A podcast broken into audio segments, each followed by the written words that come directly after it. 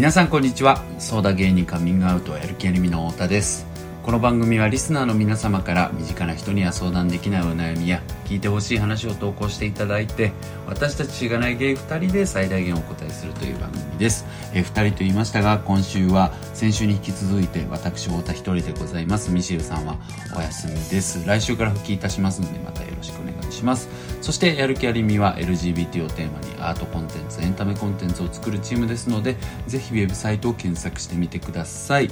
えー、今日はですね、私が出張で大阪に来ておりまして、あのー、そこで今起きて朝これを撮っておりますので、あまり口が回りませんし、ちょっとね、お聞き苦しいところもあるかもしれないですが、みんな聞いてって感じです。え、ちょっとね、もう多分本当に、ちょっと、ちょっちょっちゃったけど、はい。えっ、ー、と、初めて聞いてくださる方もいらっしゃるかもしれませんが、やる気ありみというのはですね、あの、まあね、先ほど言ったようなものを作ってます。アニメを作ったりとか、えー、映画はないな。まあでも脚本を私だったら書いたりとか、NHK さんとコントをね、作らせてもらったりも最近というかもうだいぶ時間経ちましたけど、作ったりもしましたし、えー、記事を作ったりもしてます。でも最近ちょっとみんなね、あの、働き盛りと言いますか、本業の方が忙しすぎて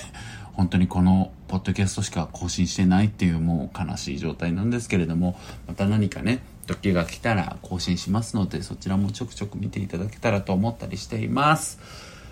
はい。ということで、まあ皆さんからいただいた、お悩みに、ああ、これあくびしちゃダメなんだよな。ねえ、眠いよね、朝ってね。朝強いですか？なんか朝方と夜型ってあれなんですよね。なんか人間って分かれるらしくて。で、なんか、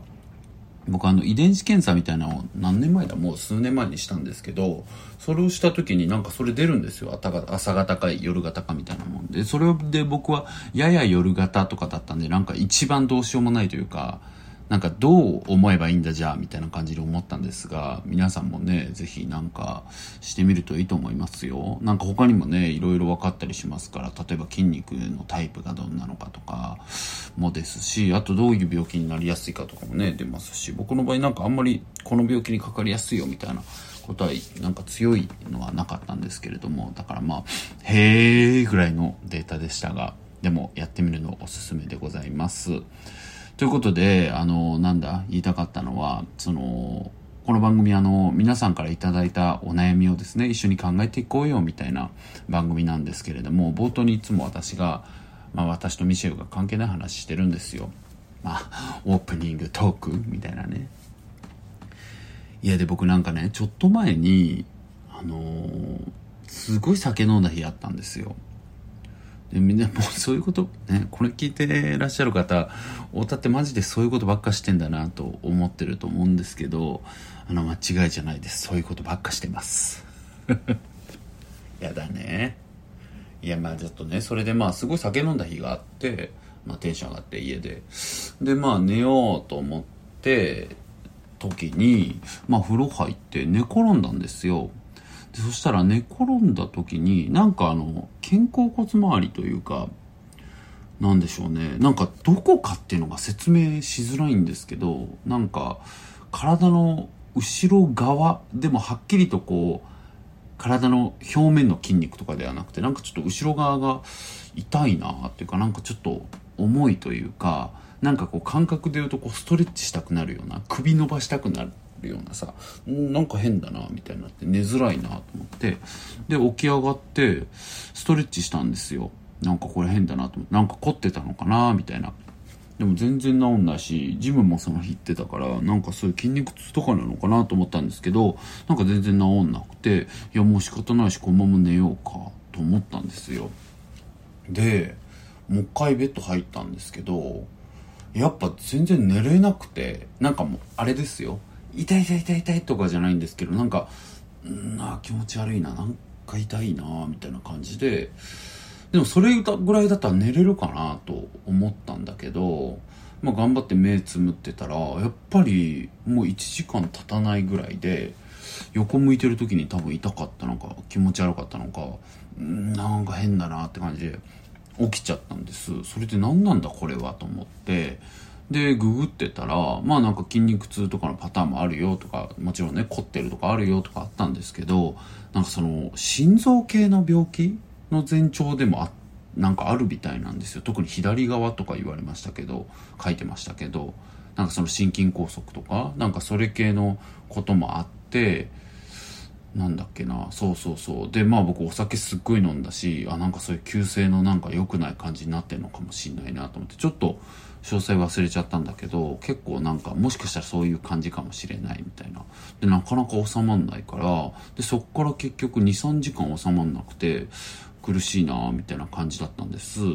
で、それでまあ、病院電話してみたのよ。まあ、救急をね。救急というか、まあ、今夜中やってるところみたいな感じで、もう朝っていうか、2、3時とかだったんだけど、電話してみたのよ。で、最初電話したのが、その、大病院。まあ、大きい病院がね、家のそんなに遠くないところに僕はあって、で、そこに電話してみると、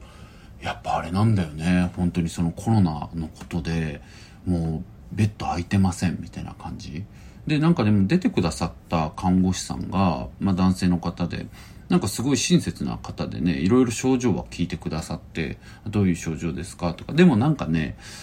あ、これ、後でもう一個別のとこかけて分かったんだけど、多分やっぱり看護師さんも経験則とか経験値とか多分いろいろ終わりなのか、その方は丁寧には聞いてくれたけど、ちょっと聞いてきますみたいな感じで、で、行かれて、で、帰ってきたら、あ、もうちょっとベッド空いてないんで、すいません、ちょっと他行ってくださいって言われて、それが余計怖いじゃん。え、だってさ、なんか普通に、ちょっと聞いてきますって言って聞きに行ってさ、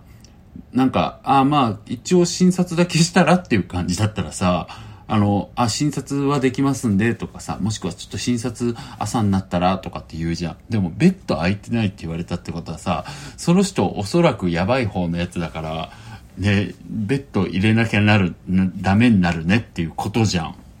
だからなんか、無駄にさ、え、それやばいってことじゃんってなってさ、なんかそのまま電話がね、切るしかなくて、あ、そうかってなって、これじゃあちょっと、ね、朝、今は診察できないんで朝来てくださいとかだったら健やかに寝るところだったんだけど、いや、これじゃあもうちょっと探した方がいいのかもなと思って、次かけたのが、あのー、またこれもちょっとそこよりはちょっと距離あるけど、まあでも全然近いところで、なんか中くらいの病院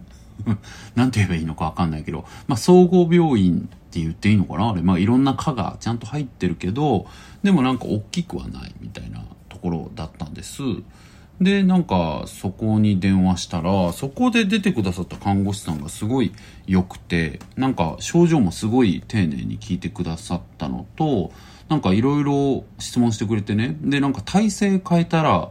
体勢変えたらどうですか？とか聞かれて、で、僕がなんかちょうどその時に、なんかトイレで前かがみになったらなんかちょっと楽な気がしたのよ。だからなんかちょっと楽な気もしますみたいなこと言ったら、ああ、なんかその心臓系のこととかそういう内臓系のことだったら体勢変えて楽になるってないんですよって話をされて、だから筋肉痛の可能性やっぱり全然高いと思うんですよねみたいな話とかになったのよ。でも僕もまあ、あ、でもまあ確かに楽にはなってるしな、みたいな感じで。でもその方もまあ心配ですよね、みたいな感じで。で、なんか、えっ、ー、と、どうなったんだっけな、その時に。あ、そう、全然今来てもらってもいいんだけど、なんかもうちょっと様子見て、それで寝れそうだったら寝て、明日の朝来いってなったんだ。な、なんだか忘れたけど、まあとにかく朝来たらってなったのよ。で、それでもしひどくなったら全然来てもいいって感じだったんだ。で、それで僕が切って、そしたら、確かにその体勢を維持し続けたら、その前かがみの体勢をね。そしたら結構楽だったのよ。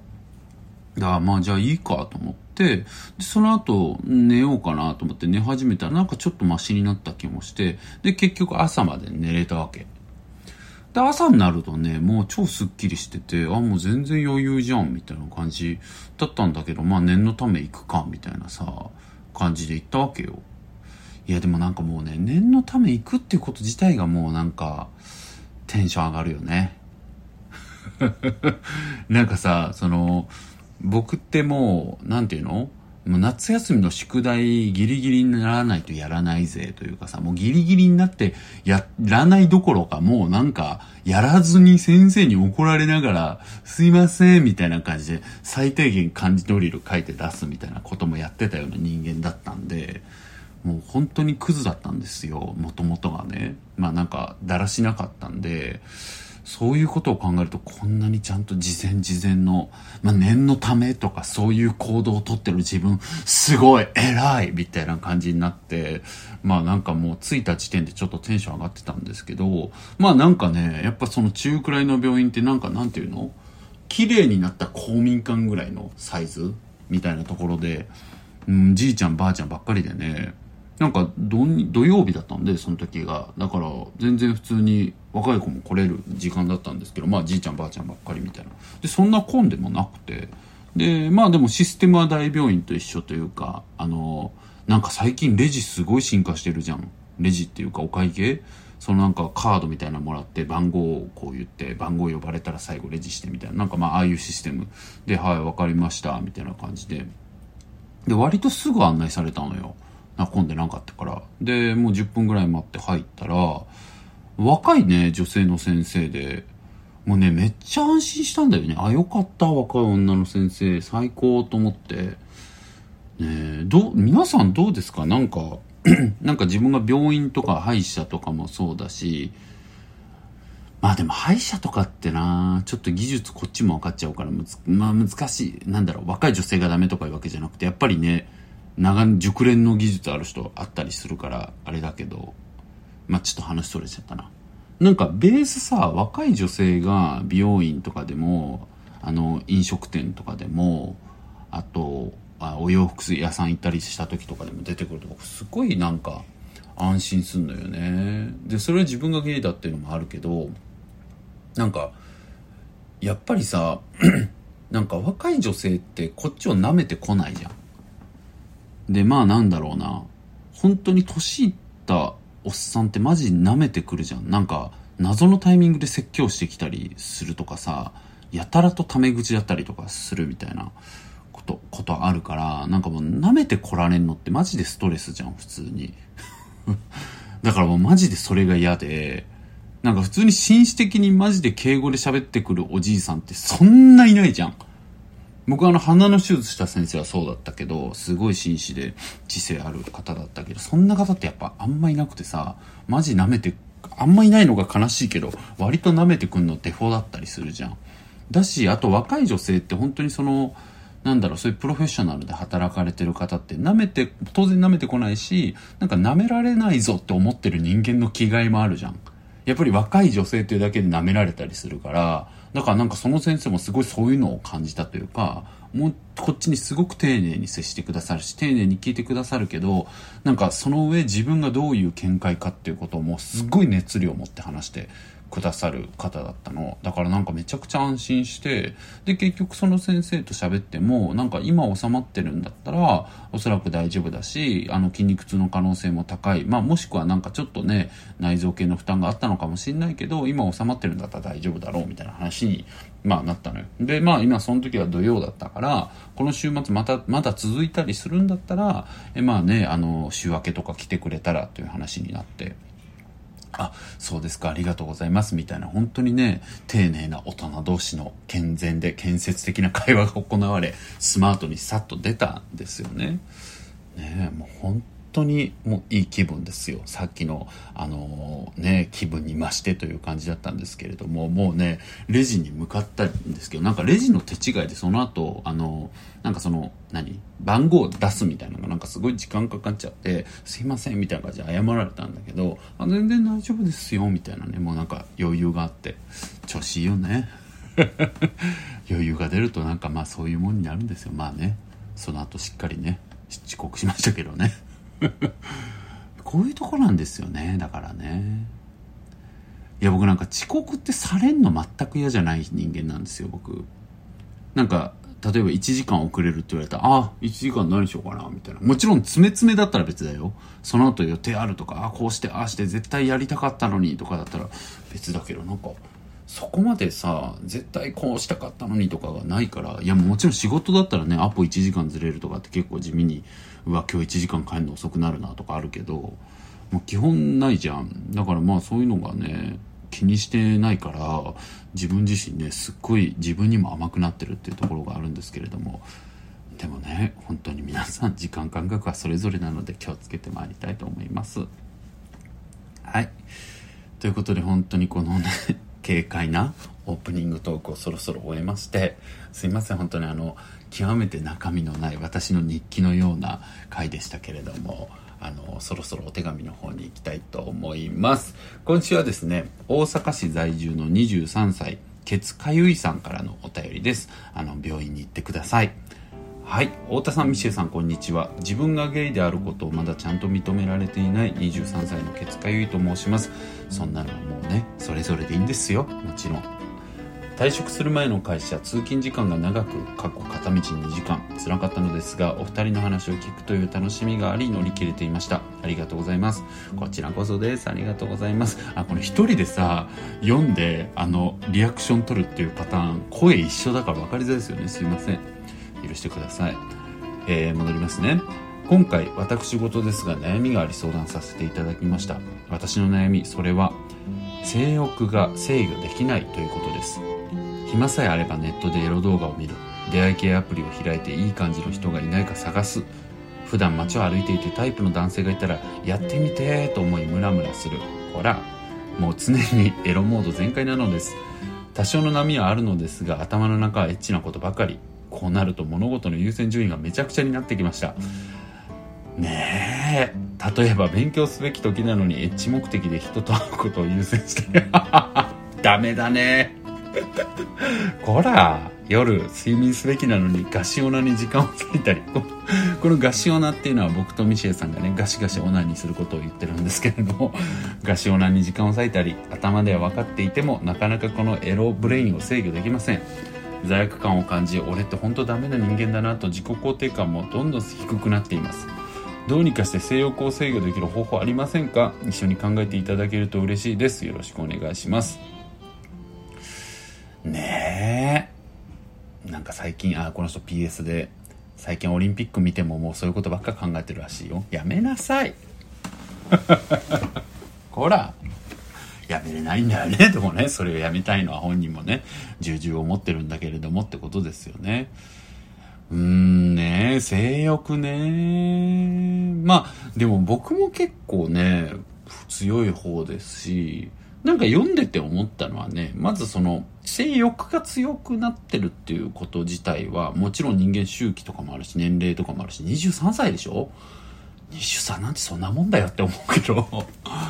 うん、全然普通じゃないですか？うん、ミシェルさんなんてね、あの家ではもう下履いてないらしいですしね、もう、この方が早いやろ、言ってましたけども、ね、嘘ですよ。ミシェルさんが出してるのは乳首です。ね怒られると思いますけれども出してないですよ。はい。でもなんか普通とかさなんだろうな何どこが普通か全然普通じゃないですかっていう返事自体どうなんだろうねって思うよね。なんかいろんなことに対して僕も今言ったけど別になんかどこを普通という基準に置くかなんていう話してないし別にそれがどこであれなんだろう。だって、癒しくない？なんか、基準をどこに置くかの戦いをしたらさ、結局そこの基準から漏れる人がいるから、なんかどっかを普通にするのって嫌だなと思うんだけど、普通じゃないですかって言っちゃった。ねえ、嫌だね。でもまあなんだろうな、うん、異常とかではないと思いますよ、そういう性欲が強いっていうのは。なんかあれですよね、あの、男性って、まあその性欲の強さってテストステロンレベルみたいなのがすごく関係してて、まあ男性って女性のね、100倍になることもあるっていうぐらい、まあもうデフォでもすごい差があるし、それぐらいなんか性欲の差ってそこですごい現れる。私なんかあの、あれでしたよね、なんか一時期ツイッターとかでもバズってたけど、男って52秒に一度性的なこと考えるっていうのがもう研究結果であるらしくて、嫌ですよね。なんかあのタレントの YOU さんがやっぱりなんか正規ぶら下げて生きてるやつなんか信用できないとか言ってて本当笑ったんですけどそれは本当に偏見もあるぞ。トランス男性はぶら下げてもないぞとかも思いましたけどいやそういうこと言うのもそれでトランス男性失礼だよな。なんか僕も最近さちょっと脱線するけどまあ前々回ぐらい前回わかんない。話前々回かな。なんかもう最近エッセイ書くのができないみたいな話あんまり楽しくないみたいな話したじゃん。でなんかそれはなんかなんだろうないろんなこう自分の中での視点があってなんだろう今言ったようにそのさ男なんか正規ぶら下げてなんか歩いてて信用できないっていう話とかめっちゃ面白いわかるって思う部分とでももう一なんか視野の広い自分とかがさいやいやなんかそういうのってやっぱりトランスの人ってさりげなくなんか排除されたような気持ちになるのかなって思ったりとかさまあもちろん僕が網羅的に全ての視野を持ってるとかもちろん持ってないんだよ。でもなんかこう何個かの視点みたいなところには自分がやっぱり移っていく時になんか何かを言え言うってことが自分の言葉として言うってことがすごいストレスになってしまっていて最近。だからねなんか創作とかの方がやっぱり書きやすいなって思ったりしてるっていう話をね前々回ぐらいしたけれどもそういうことがあってこういう話も難しいなと思うんだ。話を戻すね。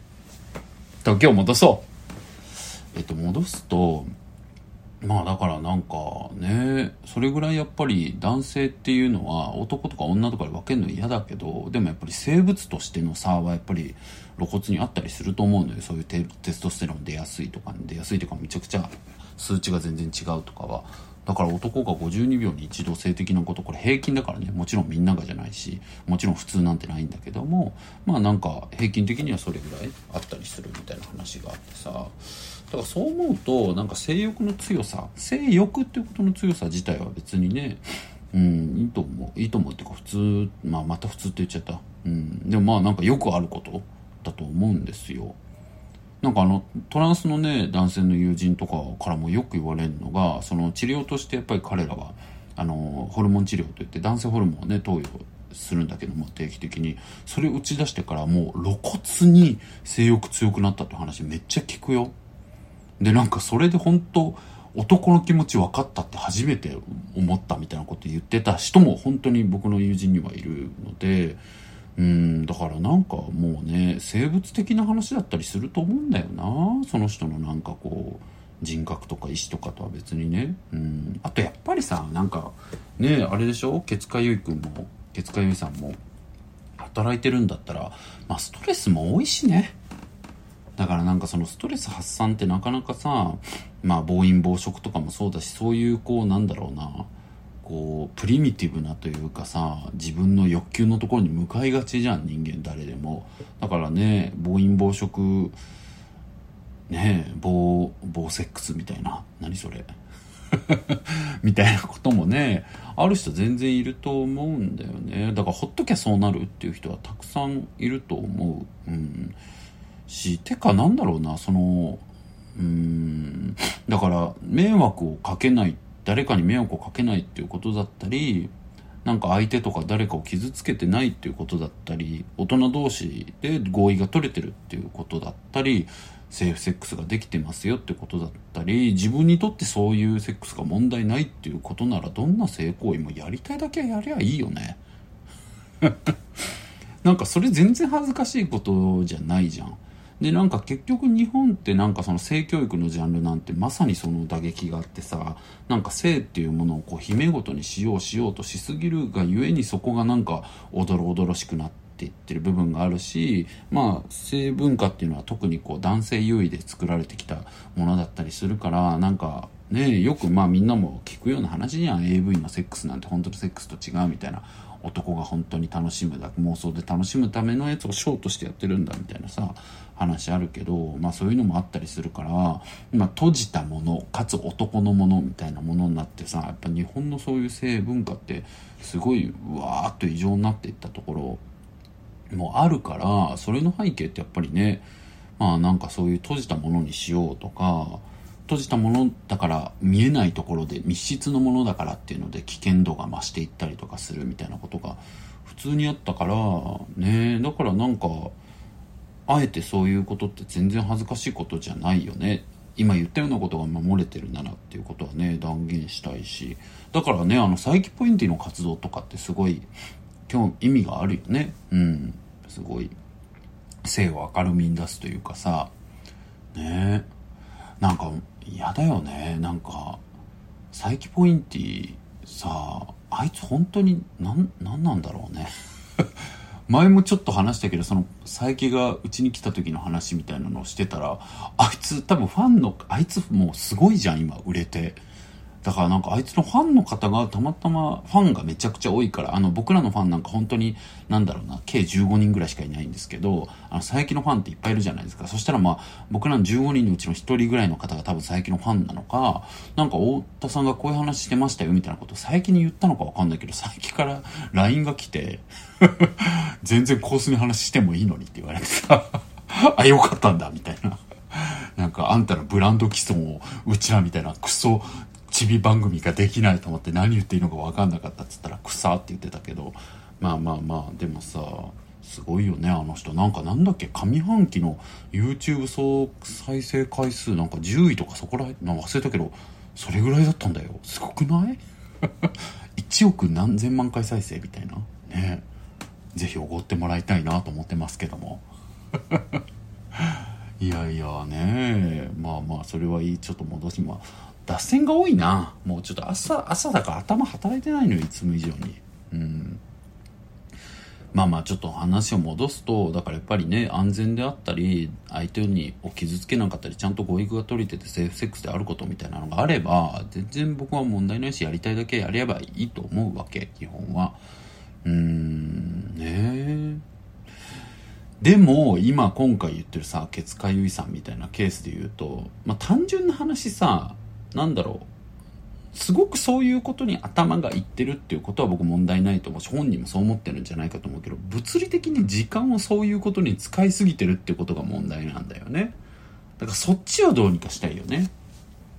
なんか頭の中がエチエチになってるみたいなことはみんな黙ってるだけで意外とそうやってるっていうことがさっき分かったじゃん。ねえやだね。それもだからなんかさ嫌なんだよね。なんかゲイってやっぱ男しかいない集団になるわけじゃん。男女じゃ、男女だったら、半分性欲強い生き物と半分そんなな生き物だけどさ、まあもちろん女性も強い方いらっしゃるけど、まあ、男子だけってやっぱダメよ。いや、ダメってことじゃないけど、ダメは違うな。まあやっぱなんか、ねえ、すごいよね。52秒全員思ってるんだったら、あの、毎秒10人ぐらい思ってるじゃん、その場にいる。もうやればみたいなね。違うわ。こういうのももう語弊があるわ。もう難しい。まあでもさ、難しいなと思うから、そういう意味ではなんかケツカユイさんがね、置いてるコミュニティの特質があるよね。ケツカユイさんがさ、異性愛者だったらさ、そんなにさ、何アプリで探してさ、いい感じの人なんかすぐ探せないじゃん、まず。だからそういう意味でもなんか物理的な制約があったりするけど、まあ男同士だったらまたそこら辺がね、もっとカジュアルにね、あの、パートナーというか相手が見つかったりもするから、そこに時間使っちゃうみたいなのもあると思うんだよね。まあだからちょっと、うん、自分がそういう衝動があるとかそういう欲が強いみたいなことは全然恥ずべきことじゃないけども、まあとにかくね、まあもちろんね、ケツカユさん誰かをなんかこう、踏みにじってるとか傷つけてるってそういう性行為取ってるわけじゃないと思うからそこはもう全然問題ないとしてとにかく時間をねそこに使いすぎたくないみたいな話だよね。もうでもねこれもうもうお決まりですけれどもパッションっていうのはもう仕組みで解決しかないですね。うん。もうそのなんだろう。やっぱり性欲とかってパッションじゃないですか。だからそういうこう強いエネルギーってなんとか仕組みで解決するしかないと思う。なんか自分の中の根性論でもっと抑え込もうとか思ってできるもんでは絶対ないからやんないとダメだよね。だからなんか僕とかだったらもう本当にこうあの自分磨きあるじゃないですか。まあ合唱なねその自分磨きの時はやっぱりこうそういうネタをもう15分以上は探さないって決めてますよ。これはマジで。もうなんかそれ以上やったら不毛だというかさもう良くないからなんかだって永遠にできちゃうじゃん。暇だったりなんか疲れてたりやることないとか思ってるとボーってずっとそういうの探しちゃったりできちゃうからもうそういうのはちょっと15分で必ず区切るするとかあとはなんか曜日で区切るとかもいいよね。なんか土日はもう好きにやってもいいとか、うん、ただもう平日はもう15分以内のオナに1回で終わらせる。あオナニーって言っちゃった。自分磨き1回で終わらせるみたいなところとかでもあるかもしんないし、まあ一回かわかんないけど、まあとにかく時間を使わないみたいな風に決めておくとかは大事かなって思うね。まああとは本当にもう、なんだろう、賢者、賢者タイムの時にさ、賢者になってる時に、まあそれこそなんか、あれですよ、土曜の朝、本当に自分だけの時間っていう時とかにね、そもそも俺どうしたいんだっけなとか、この3ヶ月どうありたいんだったっけなとか、なんか1年後の自分の理想の状態ってどういうイメージだっけなみたいな、そのイメージをちゃんとして、そのためにじゃあどんな時間作っていくんだっけみたいなことってね、意識高いとか揶揄せずマジでやった方がいいと思いますよ。いや、しないと思うけど、ケツカユちゃんがね。でもそういうことをやった方がいいし、で、あとはやっぱ本当大事なのは、小さな目標を立てること。そしてその小さな目標を立てて小さな習慣を作っていくことっていうのがすごいね、大事だと僕は思ってるね。だから例えばなんだろうな、うーん、なんか僕だったら最近すごい、あの、あ走ってるって話したっけ？まあ、走ってるっていうこともあるんだけど、まあ、ちょっとその話すると長くなっちゃうから、えっとね、あれ、あの午前中、最近生活リズムがすごい乱れたりしてるから、なんかとにかく午前中早く起きて、あの12時までの間、めちゃめちゃ働けば、そっからもう適当でいいとかにしてんの。でもそうすると意外と12時以降もやれんのよ。うん、人間だからやんなきゃなとか思うし。だからなんかそれだけを守るとかにする。で、それが習慣化すりゃいいなとか思ってる。まあ僕の場合これ言い訳だけど、今さ、出張多くてちょっと大変なんだよね。なんかなかなかその僕ってこう寝る環境どこでもガンガン寝れますみたいなタイプじゃ意外となかった意外とってのはあれだな。思い違いだな。まあなかったりするんですよ。だからなんか生活リズム崩れやすかったりとか出張行ってる曜日あの大体に1泊か2泊まあ多い時34泊するんですけどそういうことがあるとその間すごい睡眠のリズム乱れたり寝れなかったりするんですよね。だからちょっと今は難しいんだけどまあ僕もうすぐちょっと大阪に引っ越しちゃうんで、うん、で大阪越したらもうマジでそのとにかく朝起きて午前中やるみたいなところを重点に置こうかなと思ってます。そういうなんか難しいよね。やっぱなんかなんだろうな。仕組みってさ、仕組みの凄さって今言ったようななんか、ちょっとした変化でガラッと動くところってなんだろうみたいな。だからなんか、大きいこうさ、なんていうの？こう、船の、船、船違うな。なんて言ったらいいんだ？あれなんて言うんだっけ？もうちょっともうもうわかんないよ。わかんないけど、まあさ、なんていうの？あの、歯車だ。歯車出てこないのよ、もう。ねやめなよっつってね、もうこんな放送。まああれだわ。まあだから、まあなんかどこの歯車をさ、カチャッと埋めたら全部が動くかっていうのってやっぱあんのよ。だからなんかそれ探すの楽しいから、いや楽しいか。楽しいことって他にいっぱいあるよな。あるんだけど。けどね、まあそこを楽しむようにしてますよ、僕は。うん。なんかちょっと変えたら何がいいんだろう。例えばなんか朝起きて一杯コーヒー飲む。みたいなことでめっちゃ変わるかもしれないしとか、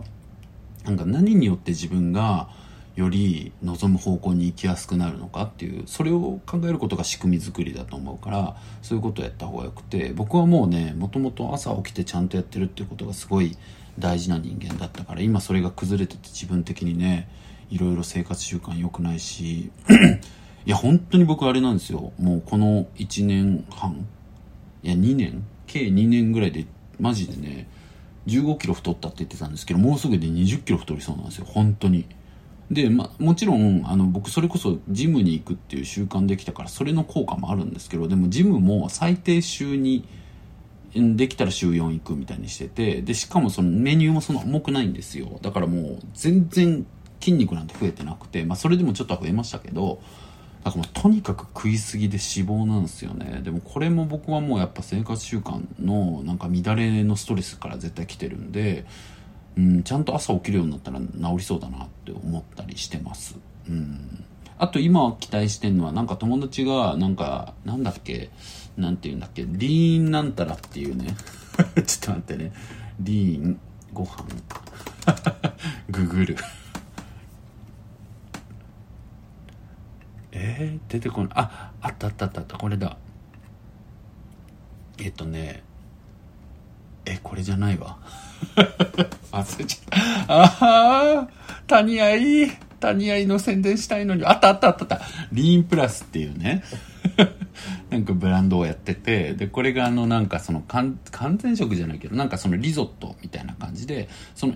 その1パックを食べると、その筋、体作りに超いいっていうやつなの。で、美味しいし、カロリーとかも気にしなくていいし、みたいな。なんかこういうさ、もうこれ食っときゃ、まあ、まあまあうまいし、完璧だし、みたいなものを夜に導入するってやったら先輩痩せるなと思ってて、早くこれが届くのを待ってる。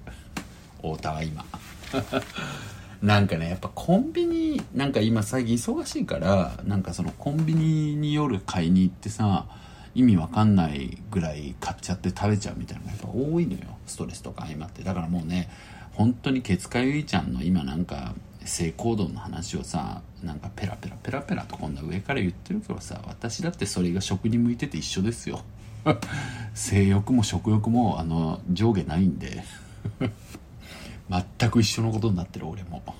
恥ずかしいね。恥ずかしくないけど、これでもいいんですけど。そう。だからね、ちょっと時間もそろそろあれなんで、言いたかったのは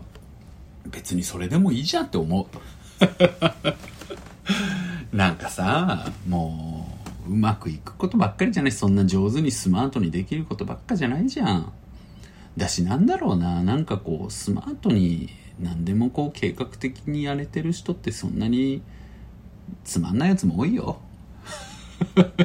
だし意外にできてないと思うよ。うん、だからまあもちろんかといってだから諦めようとかなっちゃうとサミ猿と一緒になっちゃうから、なんかやっぱり理性、知性みたいなものを諦めないことは大事だと思うけど、かといってそんなうまくいかないから、なんだろう今さ、ちゃんとケツカユイちゃん23歳でさ、仕事もちゃんとしてるんだと思うし、なんだろう、まあ仕事してたらいいってわけしてなくてもいいんだけど、まあとにかくさ、なんか楽しく愉快に人にそんなに迷惑をかけず、まあ迷惑もかけてもいいよ。もうわかんない。生きてるから偉い。それでいいと思う。本当に。だからなんかあんまりね絶対こうしなきゃとか思わなくていいと思うしなんかもっとうまく時間を使わなきゃとか思いすぎなくてもいいんじゃないと思う。それだけきっとストレスが多いんだろうしさ。でなんだろうわかんない。ケツカユイさん自分がゲイだってことまだ受け入れられてないとか言ってるからなんかそういうゲイとしての活動みたいなこともなんか最近やり始めたのかもしんないしさ。そんなったらみんなそうじゃん。みんなのんけだってさ。なんか10代のところ10代の頃猿みたいにセックスしてるやつばっかりじゃん。違う子もいるけどもちろん。すいませんでした。